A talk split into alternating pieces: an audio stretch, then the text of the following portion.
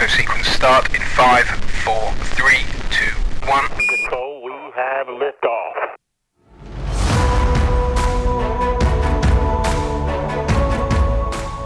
You are listening to the synergy between faith in Jesus and everyday life. Hidden somewhere in the Canadian wilderness, this is the turnaround.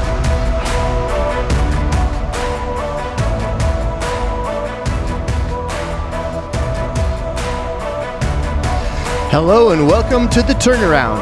I'm Dwayne Gabert. I'll be your host. And today we're going to talk about how God isn't going to judge anything because He's got all of us to do that. Okay, not exactly, but uh, we are going to get into this. Podcast number five. Thanks to you guys who have been listening and checking out the Turnaround podcast. Happy to say that we did break a hundred uh, listeners, and that's uh, pretty cool. We didn't expect it to get growing that fast, so that's uh, really exciting stuff. And thanks for listening. You can uh, make contact with us by uh, getting us to us by email, and that's the turnaround PC stands for podcast, or we need to turn around from PC, but the turnaround PC at gmail.com. It's a great way that you can uh, reach us. So we want to thank you for listening again. Uh, happy to have our first uh, sponsor of the show, which is uh, really exciting and uh, that's Jack and Johnny's uh, Spicy and Smoky Texas Barbecue. Uh, go and check out uh, their barbecue. It's uh, pretty awesome. You'll have to get to the States to get that food, but uh, boy, those boys can cook up some great smoky barbecue. So thanks a lot for um, that initial sponsorship. All right. I want to talk about something that has kind of been on my heart a little bit, just the last little while, especially as I notice how deep the divisions are happening with really what is happening, I would say, out of the second heaven, a formidable, unique, never before seen worldwide attack that is happening.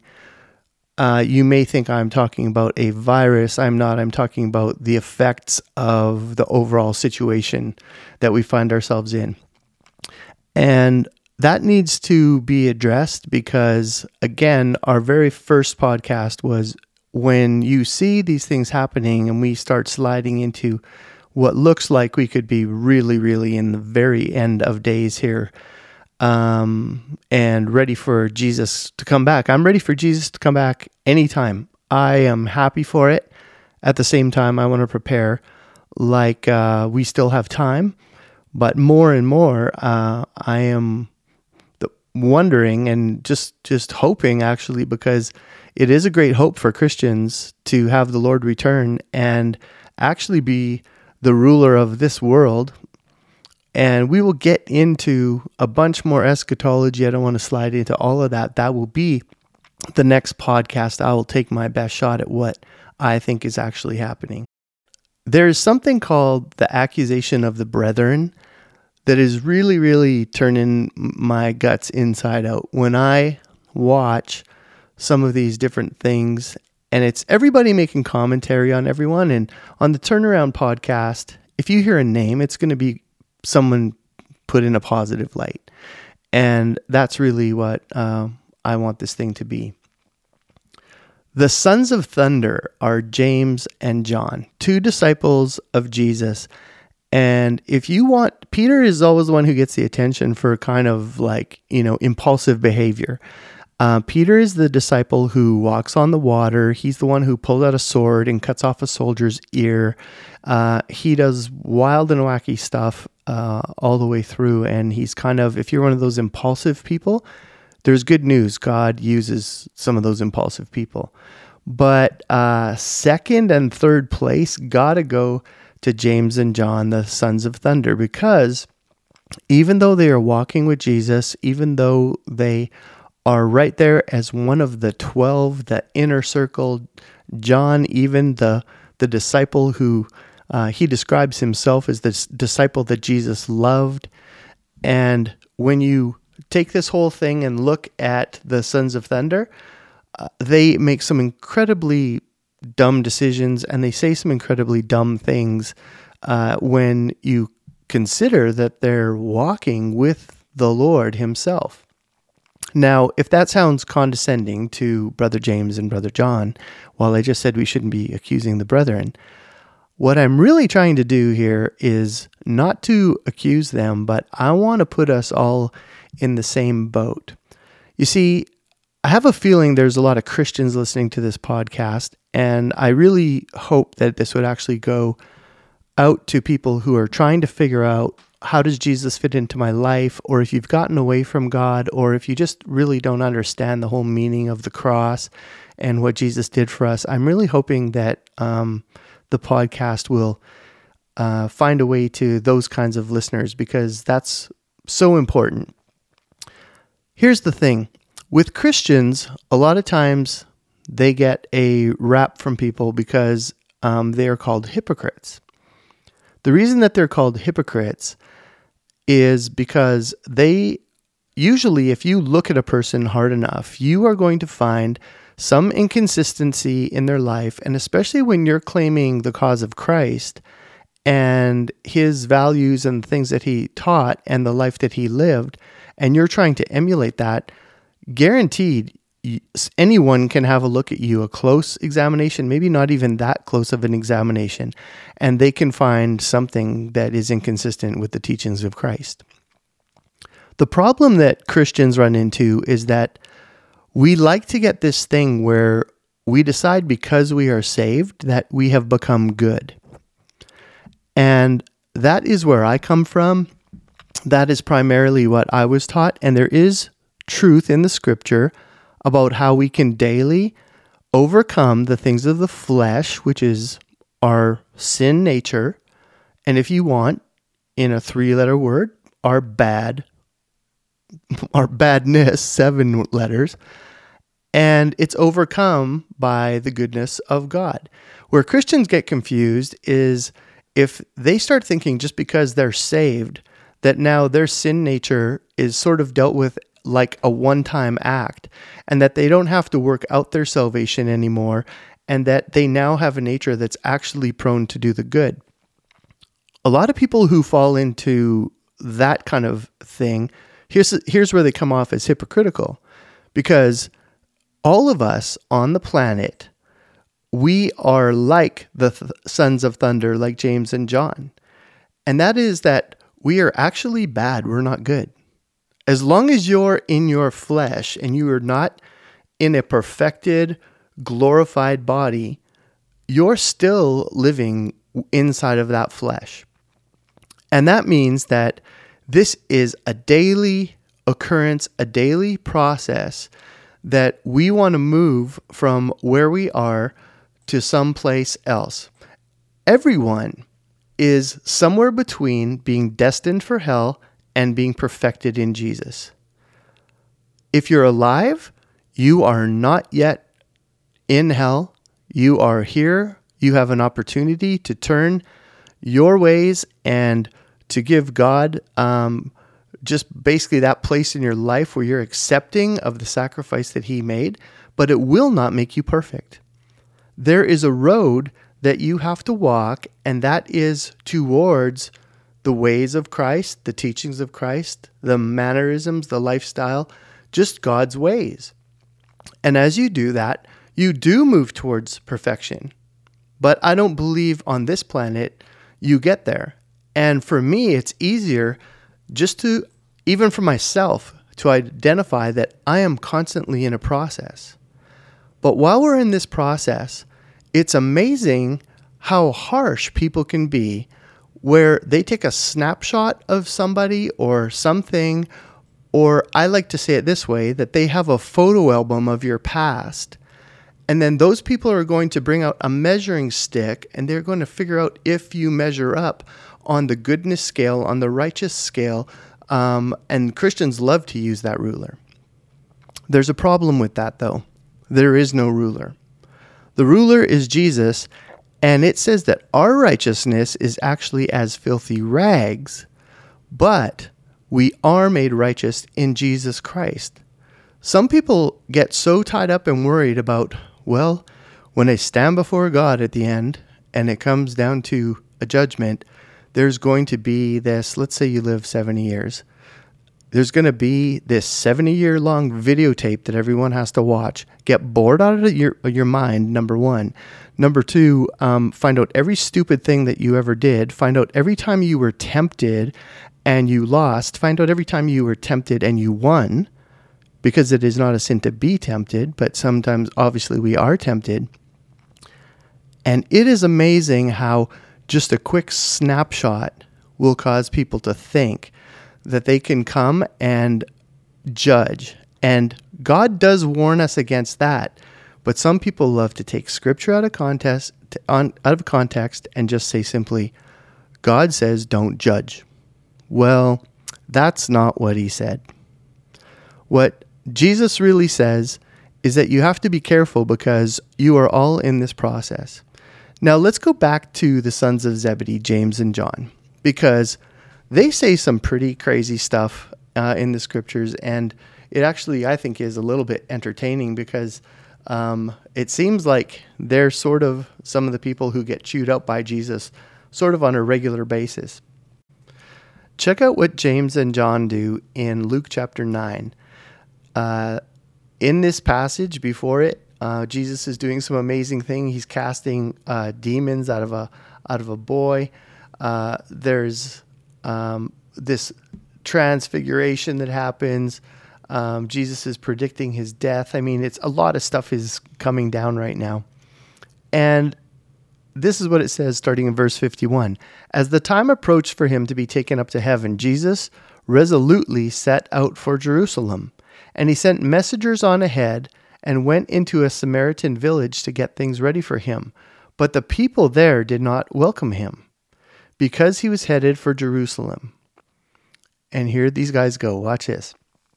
When the disciples, James and John, saw this, they said, Lord, do you want us to call down fire from heaven to destroy them? And Jesus turns and rebukes them, and then they headed off to another village. These guys are like, uh, hey, the Lord didn't get a good reception there. And so, how's about we, you know, hey, you and you and us, how about we call down fire and just like just like destroy them? And obviously, Jesus is coming on his mission to save the world, and he's like, you guys haven't even figured it out yet. You're you're you want me to bring fire down? This is not the time to bring fire down on a group of people. I am about to save the whole world. And these are the kind of crazy things that um, these two uh, sons of thunder did. The mother of Zebedee's sons came to Jesus with her sons. She's got her boys in tow. Okay, they're they're adults, and she's like, "Okay, you follow me in. I'm gonna kneel down. You kneel down too." And they kneel down to ask him a favor. And Jesus says, "What is it you want?" And she said, "Grant that one of these two sons of mine may sit at your right and the other at your left in your kingdom. And Jesus says, You don't know what you're asking. And then he says, Can you drink the cup that I'm going to drink? Talking about, you know, his death and his resurrection glory. He says, and they say, We can. And Jesus says, It's not for me to tell you who's going to sit at my right hand or my left hand. Now, follow the logic here. Where is Jesus right now? He sits at the right hand of Father God in the throne area of heaven in Revelation chapter 4, and that's where you can find him. When a mother says, um, "Hey, I would like to, uh, I would like to actually sit um, one of my boys to the left of you," she's actually saying, um, I would like one of my boys to sit in the place of God, the Father. Like, come on. Like, m- wife of Zebedee. Um, I'm not sure if we know her name or not.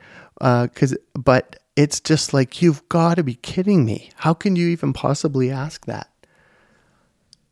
We do dumb things because we don't realize that we're all on this journey together and in the middle of that, what happens is I'm seeing Christians under the pressure of what is happening on the earth, under the division that is happening in the world right now, and I'm seeing them absolutely behave badly because they will go to this place where they do these things where they're they're bringing an accusation against the brethren. Now you're saying, how does that exactly come out of the story of the sons of thunder? It's because some things are so simple and clear that it's like you can't believe that we could miss it that badly. But with the accusation of the brethren, we do miss it that badly. I have seen tons of people on YouTube and uh, pod, other podcasts and things like that, and I see Christian people calling other Christian people out on this and that and the other thing, and it's just like, listen, are there concerns? Or is there possibility that anybody who becomes like a a star, a light in the the whole gospel thing, in the internet, in the whatever, it's like that um, they can be preaching one thing and something else is going on. Of course, that happens. And of course, it's not right. It's like you can live a double life. That's the hypocrite part. Or you can think that you are so good that you don't need God's grace for your life anymore and you don't need that help anymore. And that's where it begins to fall apart. I have lots of scripture I want to get to just to back that up. But here's my point you cannot go after someone who is one of the brothers and sisters in Christ. You do, it, the Bible is explicit about that. It is wrong to do that. And I've seen it done in such a gross way where it's like, well, I'm really on my channel so that we can see um, how progressively um, left this person's theology is. And I think now they're on their way to hell. So we're just making a call out for prayer for them. Well, you know what? If you don't know them, you can still pray for them. And I guess that's helpful in a way. But if you're putting out your whatever on social media and you've got 100,000 followers and none of those people know that individual who you think needs help, you don't understand how it works. The way that it works is that where you have relationship, that is your doorway to guard one another, to challenge one another. And yes, it's true. Uh, love has a lot to do with challenging, sometimes headbutting. And any of you who are married, you will know about that. The idea that love has no conditions, another podcast. The idea that God doesn't put uh, a lot of if you do this, that's this will be your result, but if you don't, you will have a completely different result. That is all over the scripture, completely. And I am wanting to shout out a call because I'm not hearing it anywhere, and that's that we can't do this super dumb stuff. And I mean, in a way, it's kind of cute when the mother says, "Hey, come along. One of you, you can maybe we, will see if you can uh, sit in the spot of the father." In heaven. I mean, she's not being malicious. She's just being, she's completely naive about that setup, about what that actually looks like. And that's why Jesus says, you know, it's like, you don't even know what you're asking. And in the same way, when we are, as Christians, going after one another, it's, I'm telling you, almost all the time, especially when it is through these social media things and stuff, when ke- people can be so tough, when they, they can be so brave by text, where they would many times never be that brave face to face because the person who you want to go and say something dumb about might actually have a backbone to stand up to you. I actually had one where somebody who apparently was in my youth group and I honestly can't place the person to be honest. I I don't even I don't even I kind of know the name but I kind of can't remember. And I got this diatribe because they saw a picture that someone else had posted of myself, my wife, and two other ministry couples. We had a little ministers conference, little accountability thing, and we got together in Las Vegas. And we took a picture in front of Trump Tower. I guess this person wasn't a supporter of Trump, which is neither here nor there. And this person uh, basically said, I can't believe I saw a picture of my former youth pastor on in front of Trump Tower, as though I had killed somebody. Actually, I'll tell you what the meeting was about. The meeting was about, you know what? President Trump is the president, and we want to pray for the president and we want to pray for the nation. Why don't we go down to Trump Tower and let's go and pray inside of Trump Tower? And that's exactly what we did.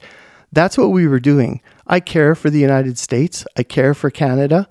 And um, I, there's a couple other nations that are, are near and dear to my heart, especially.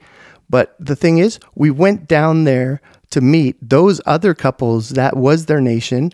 They were ramping up to an election. They wanted to pray for their nation. And we said, yeah, let's go down there. And we went inside a Trump Tower and we prayed for the nation. Whether or not you agree with his politics, that's not my point. To pray for someone, to pray for leaders, that's biblical. And yet you have someone who like comes at you like that. And this is the stuff that can happen because why? Because of a snapshot that they don't agree with. What about the snapshot of when you actually said something stupid? What What about the snapshot when you know um, you were having a difficult time for yourself and stuff? Where is the grace, Christians, for one another? We all want grace for ourselves, but we're so weak at giving grace to one another. And here's the real deal when you stand before God, God is not going to ask you what anybody else said. God is not going to ask you what anyone else did. He is going to know already what you did. But be of good cheer, because if you're a Christian, your judgment is not for your punishment. Your judgment is only for your reward. There is some who will have a greater reward, there will be some who have a lesser reward, and it says that those come to us as a crown. And it also mentions that there will be a time when, thanks for the reward, Jesus, but comparing to having you in our lives and what you did for us, we can just cast these crowns down at your feet and that would be just fine. That's what it is actually supposed to look like. Hey, listen, Jesus wants your life. If you don't know him, he is not a judgmental person I am sorry, I can't tell you that Christians aren't many times, but we're not to be. We are to be supportive of one another. And yeah, you can come to Jesus as you are and he will take you, but you have to know something about him. He will not leave you there. He will take you from where you're at and he will move you forward because he loves you that much. And there is a process and he wants you to be more like him because as you become more like him, as you come become deeper into his word, you become more and more like Jesus. You get more peace. You get more blessing. You get more hope. You get more life. And all of this junk that is coming down, it's like you, it, it, yes, it's dividing people like crazy, but many times it's dividing people because they're not actually after the same Jesus. The last podcast. The only reason that we haven't encountered God's judgment at this time in history is because of what it says in 2 Peter 3, verse 9. The Lord is not slow to fulfill his promise, as some count slowness, but is patient towards you, not wishing that any should perish, but that all should reach repentance. Jesus did a mighty, mighty work for us, and his salvation is for all who will receive it. All who are able to say, Yes, I want that gift from God. But that gift from God, although God wants to take you and He wants to change you and reform you into something much more beautiful than where He starts you at, your salvation will never be anything but a gift. It's a gift from Him. It's not something that you can earn. It is not something that you can ramp up to. That's your effort to get to God. You don't need that. God's already made a huge effort to get to you. You know, the question, how can a loving God send people to hell? The real question should be, how is it that God is able to send anyone to heaven when we all deserve hell? You see, we're not good, we're bad. By our nature, we are bad. It starts young and early. And if you haven't seen the Charlie Bit My Finger video, that might give you a clue. And of course, I'm being a little bit silly, but it's just like you know that that nature, that sin nature, comes up in us before we're radically sinning as children, because that is the nature we are left with from basically what happened with Adam and Eve in the garden. You cannot take four words out of the Bible out of context and just say, Thou shalt not judge. It's one of the most quoted short sections of the Bible, but it is not taken in context. God tells us that we are to be noticing and discerning what is going on. He is telling us in other passages of Scripture that we are to judge properly. I think that's John 7. You know, a judgment is sometimes a very simple thing. If I see a tree and it has oranges on it, obviously that's not in Alberta, but in BC or something, I can pretty much with confidence say, that's an orange tree. Now, I might have to go and pick an orange and kind of rip the skin off it and, you know, taste it. And, it's, and if it tastes like an orange, it looks like an orange, and it's dripping off of a tree, that's an orange tree. That's a judgment. It's a judgment call. And the thing is, it is not saying, hey, you know what? We just stay out of everybody's business. But this stuff where we're doing it online and when we're doing it by distance and um, all the all the brave cowards coming through the internet who love going and just like ripping people and stuff because all they're doing is punching into their phone. It's just like don't do it as a Christian. It's not becoming to us.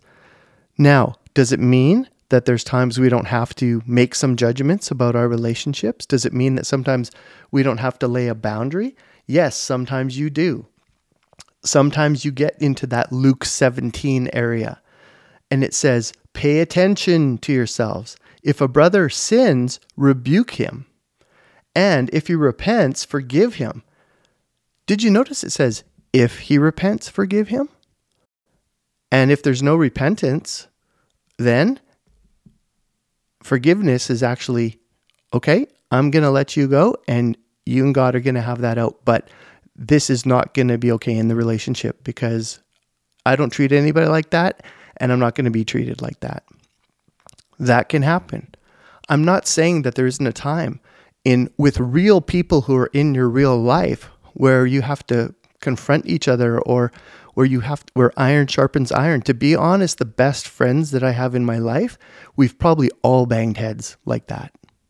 Because it creates depth. If you can work past it, if you can see the the portion of what you have done wrong and what you've been incorrect in, even if yours is 3%, if it's 90%, just humble down and say, Yeah, I'm the man.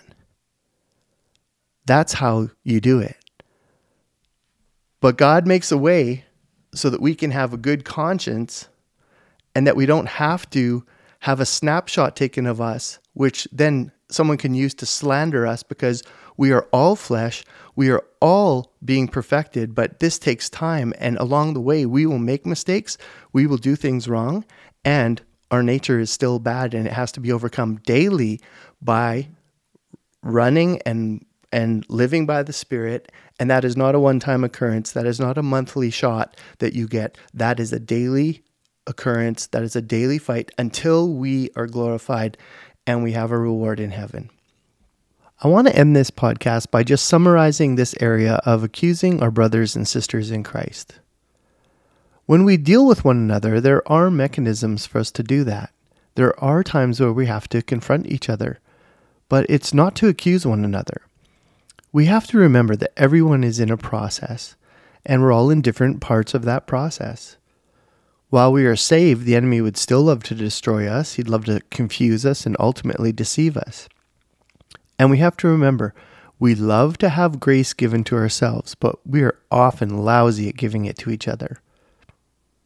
If we spot danger in each other, if someone spots danger in me and says, Hey, I see trouble for you, I need that brother in my life to speak that truth in love to me. And I hope that I would have the guts to do it for them as well. Sometimes when you see sin in someone, when you see pain in someone, there's those moments and you know, when um, Cain murdered Abel, even all the way back into the beginning of Genesis, and he says to God, Am I my brother's keeper? The answer is yes, you are. We are each other's keeper. We have to be careful about what we're aligning ourselves with because the scripture is very implicit about what that is when we are accusing our brothers and sisters in Christ. Again, I'm not talking about those who would be serving a different Jesus. I'm not talking about those who have a completely different message. I'm talking about brothers and sisters in Christ. And that we have to discern. But in Revelation chapter 12, starting at verse 10, it says, And I heard a loud voice in heaven saying, Now the salvation and the power and the kingdom of our God and the authority of his Christ have come, for the accuser of our brothers has been thrown down, who accuses them day and night before our God. And they have conquered him by the blood of the Lamb and by the word of their testimony, for they love not their lives even unto death. Therefore rejoice, O heavens, and you who dwell in them. But woe to you, O earth and sea, for the devil has come down to you in great wrath, because he knows his time is short. Let's see to it to make sure that we are not the kind of people who are agreeing with the enemy of our souls in accusing one another. But let's be people who understand the forgiveness that we've attained through Christ, and that would be a turnaround. Thank you for listening to the podcast. God bless you as you go through your week and your day. I hope this has been an encouragement to you. And if you have a chance, share the podcast with someone. I'm Pastor Dwayne. Thanks a lot for listening.